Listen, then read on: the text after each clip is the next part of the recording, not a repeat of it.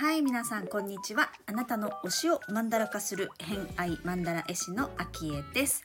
この番組は星読みを交えながらゲストの好きなものを語っていただく番組となっております。今回のゲストは前回に引き続き、えー、海水温熱ゆかるの夏目ゆかさんをお越しいただいております。えーとですね今回お話しいただいたのはその海水温熱皆さんご存知ですかね？まあ、私は聞いたことがあってこんなのかなっていうイメージはあったんですけど詳しくは知らなかったので、まあ、その辺のね説明からちょっとしていただいてるので、えー、どんなものかなっていうのを知っていただくためにも、えー、第2回目聞いていただけると嬉しいです。はいホロスコープご紹介します、えー、月星座が伊手座金星星座がさそり座をお持ちのゆかさんです。星読みが好きな人はこの星座も背景にお聞きくださると楽しめるかもしれません。それではどうぞ。ちょっとじゃあ、えっ、ー、と、海水温熱のじゃあ話聞いていこうかなと思います。はい、私、海水温熱は、なんとなく知ってるんですけど、うんうん。なんか、やったことはもちろんなくて、うん、なんか、えっと、それこそコロナ対策じゃないですけど、割とコロナ、それやっててコロナに、えー、かかりませんでしたみたいな話もちょいちょい聞いたりとかはしていたので、どんなやつなんだろうってすごい気になってたんですが、多分知らない方も多いと思うので、海水温熱についてまずどんなものか聞いてもいいですか？はい、えっ、ー、と、海水温熱は沖縄生まれの沖縄発祥の民間療法なんですけど、うんまあ、海水で蒸したタオルで足の先から頭のてっぺんまで全身を温めていくっていう療法です。あのー、体が本来持つ力をこう温めて引き出してこう巡りを整えていくっていう感じなんですけどこんなこれ見えます？あ、今施術されてるところの場所ですね。はい、そうなんです。こんな感じで、おな、蒸し器、茶碗蒸しとか蒸す蒸し器ありますよね。あ、はいはいはい。お鍋みたいなね。うん、の下が海水が入ってて、うん、下に海水が入ってて、うん、タオルで、これでぐつぐつ海水を沸かしてですね、ホットタオルを作るんです。なるほど。そう、ジャポンとつけないで、その蒸気でってことですね。そうそうそうで、熱で、そう、それで温めていくっていう方法です。足先と頭の先。全身ですね。全身？そう、全身。結構熱そう。まあ、その加減はね、そのタイミングによりますけど。で、一応この熱々のタオルと体の間にベースタオルって言って1個大きいタオルをかませるのでもうやけどすることはないんですけど、うんうんうん、で私はこのさこさんとこで染めたこういう軍言ってた。これは。そう福木とかかわいい。草木染めで染めた軍手ですね。はい私はこれが好きで。かわいい。黄色かわいい。あかわいい。青かわいいな。いいかえー、普通あれですよね普通の軍手ですよねこの軍手なんですえーいいですね、それ。なんかテンション上がるテンション上がる。テンション上がる。ちょっと。可愛くなりながら。うんうん、なるほど、その軍手を使いながら、その熱々をね、かませてカブの上に。で、熱いってなったら剥がすみたいな感じで、そう、全身を下から上まで。それは、普通のこう水蒸気じゃなくて海水っていうことに意味があるってことですよね。海水ってことに意味があって、うん、水のミネラルとこの体の中のミネラル用水とかミネラルバランスが似てるのでより浸透しやすいですね。なるほど浸透しやすいのはイメージつきますねなんか。うんうん。うんそうだからなんか海って本当に浮かんでるだけで浄化されるじゃないけどそうだから、すごいと思って。え、それは自分が一番最初は受けたんですか？だどなたかの。あそうです。いいよって聞いて、あ、まず沖縄でいいよって聞いて、そしたら岐阜のお友達も海藻熱師になるってなんか1週間ぐらいなんで2回海水温熱っていうキーワードが私の中に入ってきてえー？ってなって、うん、あの本店に創始者の方がいらっしゃるんですけどそこに受けに行ったんですよね。うん、そう。で初めてやったら、まあ、なんかもともとめちゃくちゃ私が冷え性だったのでっていうなんか痛いみたいななんかもうえー、みたいな感じでで最後に言われたのが全部悪いみたいな。よく病気にならなかったねみたいなことを言われてえー、みたいな。私そなんか自分では元気なつもりでいたから、うん、えー？みたいになって。ででもそこですごい自分を振り返るそう機会になってでなんかちょうどそうコロナとかもあったからなんかいろんな情報がこう飛び交ってた時期だったのでなんかどうなんだろういろいろみたいなからで私あ体大事にしてなかったかもなって思って、うん、なんか保育園とか幼稚園って休めないし休みたくないし、うん、なんか薬飲めば頭痛いのは収まるでしょみたいななんか、うん、だからすごい自分の中でこう鎧じゃないけど頑張ってたなって思ってちょっと体だなみたいになんか気づけた？なんかこう自分の中では体調がよあんまり良くないなは全然なかった感じだったんですね、その頃は。気づいてないというか。なかまあでも自分の普通ってみんなそれぞれですもんね。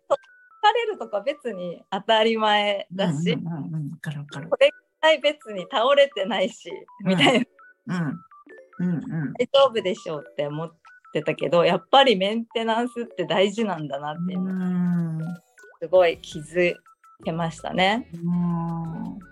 でなんか最初は私お風呂大好きなんで引っ越してきた時の条件は湯船があるが大条件だったんですよ。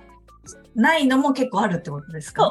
あってやっぱりなんかシャワーのだけの方が多くて、うんと、こう作りもお家の作りも意外とシャワーだけだったり湯船とかでも湯船が浴槽がないです。スとかもあったからそう。だけどそうあのー、結婚してで旦那さんが住んでたアパートに入ることになってでそう浴槽がなかったんですよ。でも別に、うん、シャワーだけに半年ぐらいもう慣れちゃってで暑いし別にそれでも十分って思ってたけどあ冷えてるんだみたいにそうそう気づいてなんかあのホームセンターでベビーバスの大きいのみたいなの買ってきて そういう靴も入る。え入るんですか？はいはい。ベビーベビーバスに？大きいやつ。もうちょっと大きい。ある簡易的なやつ？プラスチックの。あじゃあもうそこにお湯を入れて。そう。入る？だって冬になるとそれなんかよく売り出されてるんですよね。じゃあお風呂代わりに使ってるというか、まあ、それで体を、まあ、入浴するっていう人も結構いるってことですね。一応ば、うん、お風呂なのかな？なんかそういう簡易的なやつ。へえー、面白い。そうだからその横に入浴剤とかが置いて売ってある。じゃあ完全にお風呂ですよってことですね。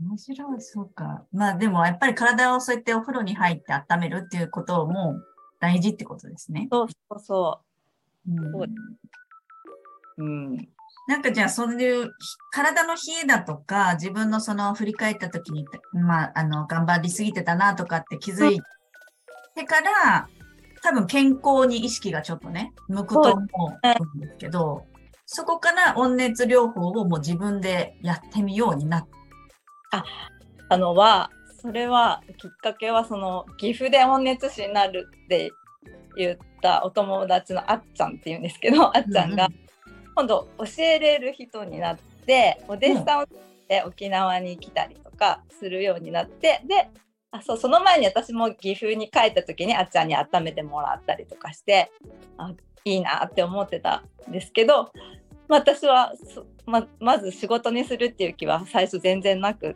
てあっちゃんが来たら「わーい」みたいな感じで沖縄でなんかあっちゃんのお弟子さんのモニターみたいな感じでそう温めてもらったりとかをしていてっていう時にそう去年2年前の6月なんですけどあガスボンベって持って帰れないよねみたいな感じになってこの飛行機で。うんうんうんうん。えじゃあ預か次来るまで預かっとこうかみたいな話からあじゃあお鍋もいい？みたいな。ガスコンロタオルもいい？とかって言ってあいいよいいよとかって言ってあっていうかもうこれゆかちゃん旦那さんと温めたらいいよ。使っていいよって言ってくれてなんかお鍋 何もやってないのに温熱道具だけがうちにあれ。なるほど。そういうことがあってえじゃあやってみよう。なんか温めるだけだよねぐらいの感じで旦那さんともうやり始めたんですよね。そこの海水はもうなんか特別というかもう普通に海のやつ？海のやつ。今今はいろいろ選んでますけど私たちもビーチがお互い好きなので海に行ったらポリタンク買ってきて、うん、食ってお家に帰ってみたいな感じでなんかこんな感じだったよねみたいな感じで。思い出しながら。そうそう。でもそうタオルを置くだけじゃなかったっていうことにやっと気づいて。なるほど、ま学んだわけじゃないですもんね。で今度は知りたい学びたいっていうこれはあっちゃんの種まきだったんです。やったらちょっとそのあれもあったんですかね。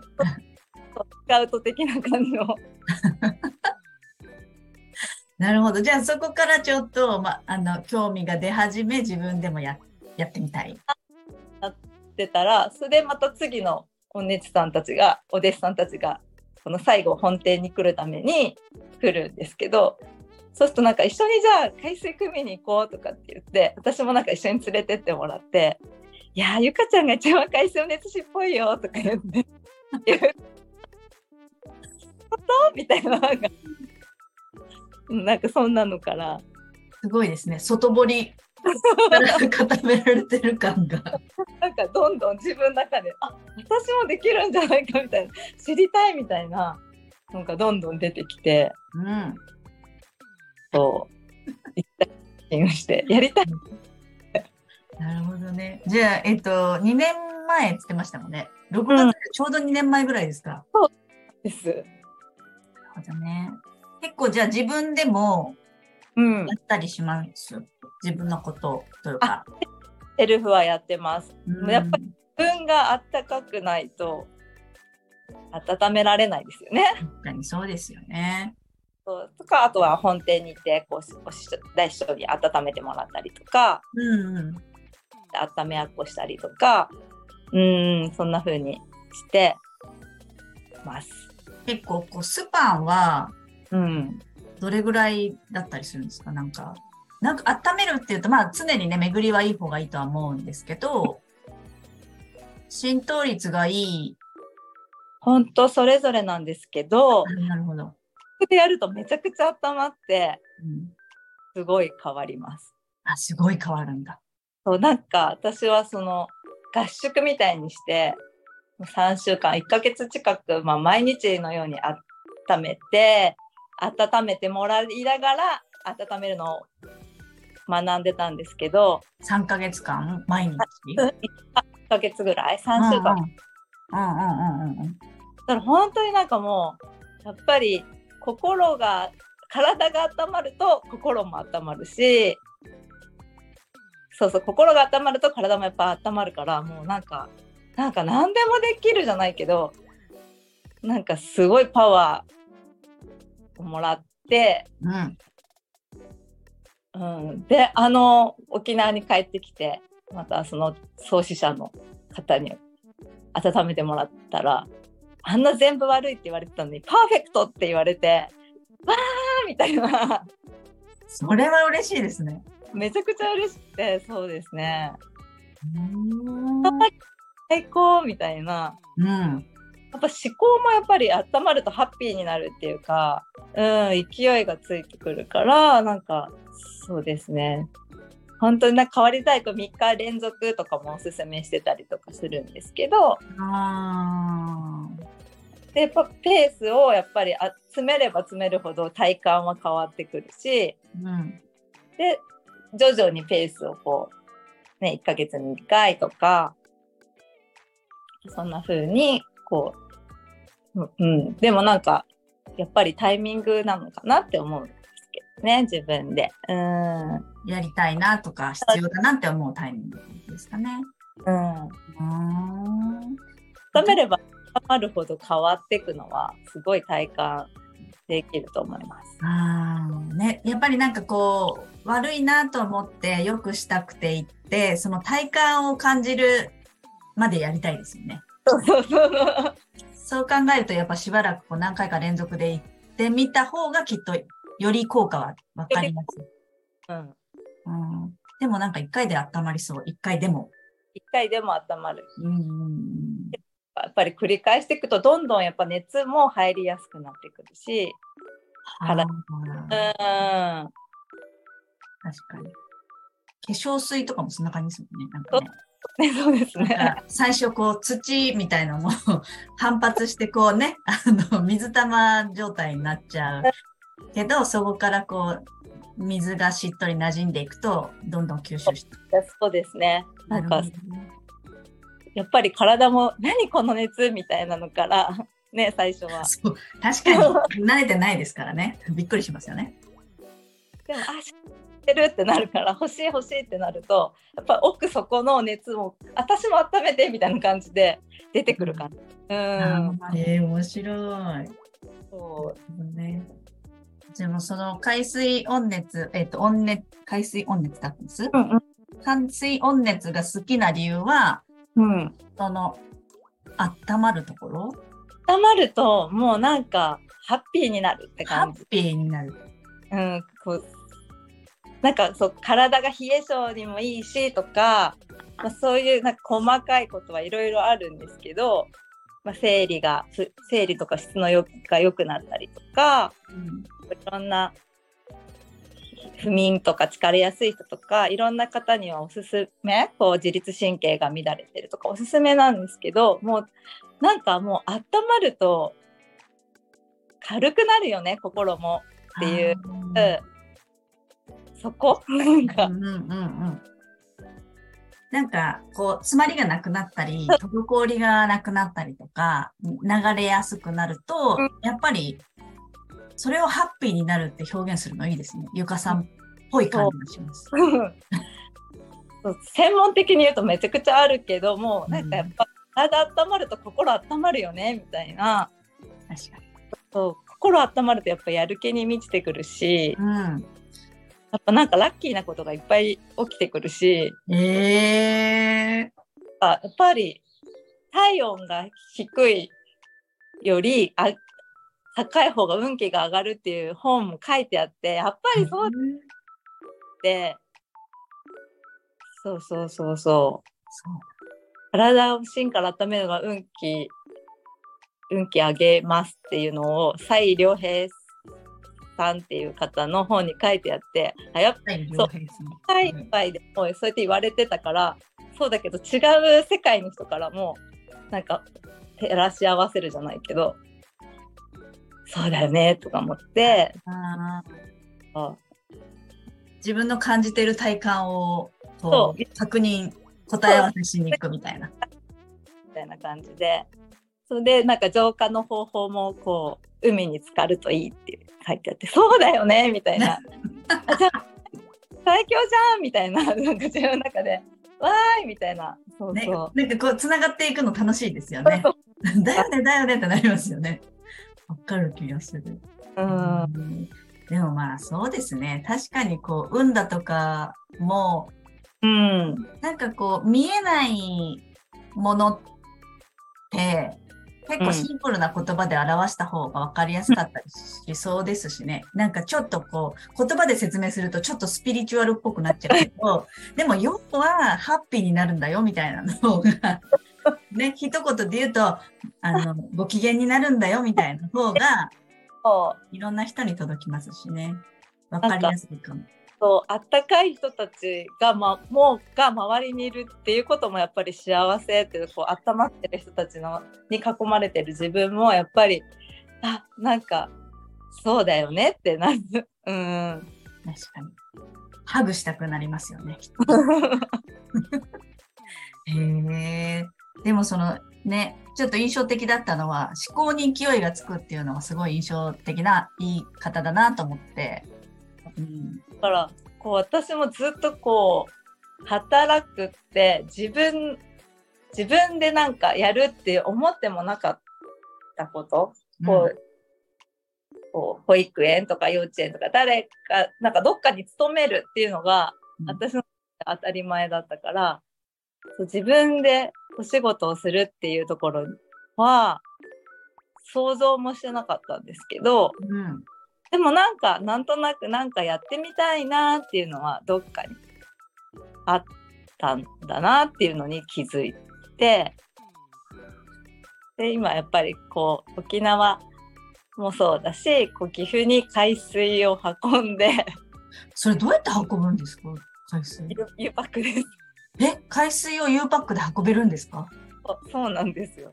あと何かタンクに入れて段ボール？の段ボールに入れて。なんか重たいですよね絶対ね。めちゃくちゃ重たい。そうですよね。20リットル。20リットル？そう。なるほど。こうワッシュワッシュして。まあでもね海水がないと始まらないですもんね。そうそう。そうか。なんか岐阜界隈の近くの近隣の海水ではダメなんですね。いいと思います。で今は今はすごい文化だからこうネットで注文もできるんですよね。海水をね。うん、だから全国にこれも広がっててそうあの海がない県でもやっぱ海水熱って調べたら多分やってる方はいらっしゃると思うのでそうでもなんかせっかくなら私は自分で組んだ海水を送ろう送りたいなって。多分ね送送料は一緒じゃないですけど 結局どっかからしかは送らなきゃいけないですしね岐阜だったらね。そうそう確かに確かに。えー、なんかでも昔からある旅行30年ぐらいになるのかなそう。でもこうねこの暑い沖縄でそれがこう生まれてるのがやっぱりすごいなって私は思ってて、うん、暑いけどやっぱりスーパーとか入ったらエアコンもガンガンだし冷たい飲み物とかもやっぱり、ね、飲んじゃうしね、からね、いやお野菜とか果物もどっちかとやっぱ冷やす食べ物が多いから、うん、なかなかこう冷えてるっていうことに気づくのって難しいかなと思うんですけど、表面はめちゃくちゃ熱いのね。でもそうでも芯から温まるってあこういうこと？みたいな感じになるからそう。おすすめだし私がなんかもう大好きなんですみたいな感じ。いや大事ですよね。とにかく好きだから伝えたいしやってあげたいしみたいなのはエネルギーとしてはすごい大事な気がします。確かに。そう。うんなんかその海が好きなことが、形で仕事になるっていうのもすごい嬉しいし自分の中で。で、まあ、旦那さんも私もなんか最初に出会った時もサーフィンもしないしダイビングもしないけど海好きだよね。2人ともなんですね。そうで。2人ともそれなのに移住組なんですね。なんか昔絶対どっかの過去には海好きだったよねみたいなすごい感じますね。ああそうなんまあそう惹かれていくんでしょうね。なので旦那さんにも勝手に海水汲みしねって言って「ますね。組むの手伝ってもらってます。確かにね。結構ね、それも重労働ですからね。そうですよね。わかりました。はいということで今回の「偏愛マンダラジオ」いかがだったでしょうか、まあ、今回のお話はね海水温熱って何っていうところから、まあ、ゆかさんがそのお仕事にされるまでみたいなお話を基本的にお伺いしてきたんですけれども最初その出会った時にあの初めてやったら自分の体調の悪さ自分では感じてなかったけどやってみたら言われてみたら、えー、向き合うようになったっていうお話ありましたけど皆さんどうですかね？体調いいですか？自分がこう体調がすごくいいですって言える時ってこんな時って皆さんそれぞれあると思うんですけど特に女性はあの生理の時なんかの状態生理中だったり生理前後の時の体調の良い悪い、えー、自分的にはちょっと辛いとか、まあ、それは割とそんなに話さないものなぜなら、えー、通り過ぎてしまうから生理が始まるけど生理は終わるので、えー、痛みがあったとしても通り過ぎて数日後には楽になるので割とこう親子だったり友達同士でも話さないことだったりするんじゃないかなと思うんですね。でも人にとったらそれはすごい大変だよねって思うことも本人からしたらえ全然平気っていう場合もあったりとかそうそういうのがあると思うんですよ。なので意外と自分の体調って、えー、こう人に指摘されないともしくは人と比べてみないとわからないっていうこと結構あるんじゃないかなって思うんですよね。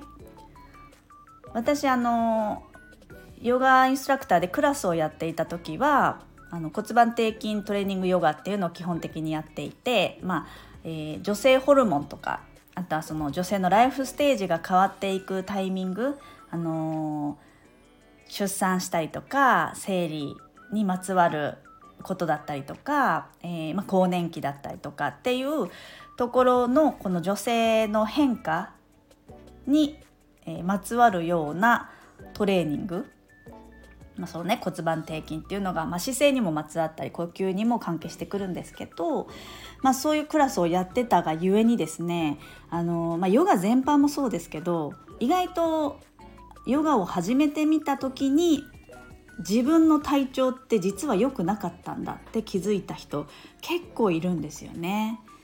うんなのでこう体をメンテナンスするとか、えー、整えるっていうのは一度こう人に委ねてみるっていうことで気づくこともたくさんあるんじゃないかなって、えー、今回のお話聞いててすごく思いましたね。私も特にこうマッサージに行くとかあのなんかカイロに行くとか針に行くとか 基本的に体調がすごい優れないっていうことがあんまりないので、うんと、メンテナンスを定期で言ってはいないんですよね。でもやっぱり気づいてないだけで実はなんじゃないかなって思ったのでなんか札幌でもなんかいいメンテナンス体のねこう日常的に悪いところって気づかないうちにこう蓄積されて知ってしまうので、あのー、予防的な未然に防げて、まあ、元気が長く続くようなのが一番ねあの生活としてはいいと思うのでボディメンテナンスここいいですよがあったら是非教えてください、えー、体調が悪いというよりもこう自分を知るためにこういうことしてますみたいなものでもいいと思うので、えー、札幌でなくともこんなんありますよ私こういうので整えてますみたいなのあったら是非、えー、教えてくれるとシェアしてくれると嬉しいです。はい、なのでね海水温熱もすごくいいんじゃないかなと。ゆかさんは沖縄とあと岐阜？岐阜もね2ヶ月に1回行ってるって言ってたんであの近くの方は DM で連絡してもらってもいいんじゃないかなと思います。あの海水は沖縄の海水を使ってるってことなんでね。やってみたいですよね。あの沖縄行ったら是非って話してたんで。あの行ったら連チャンでやってもらいたいなって、えー、言っておきました。ということで、えー、本日もお聴きくださりありがとうございました。えー、今日も良い一日をお過ごしください。偏愛マンダラ絵師の秋江でした。ではまた。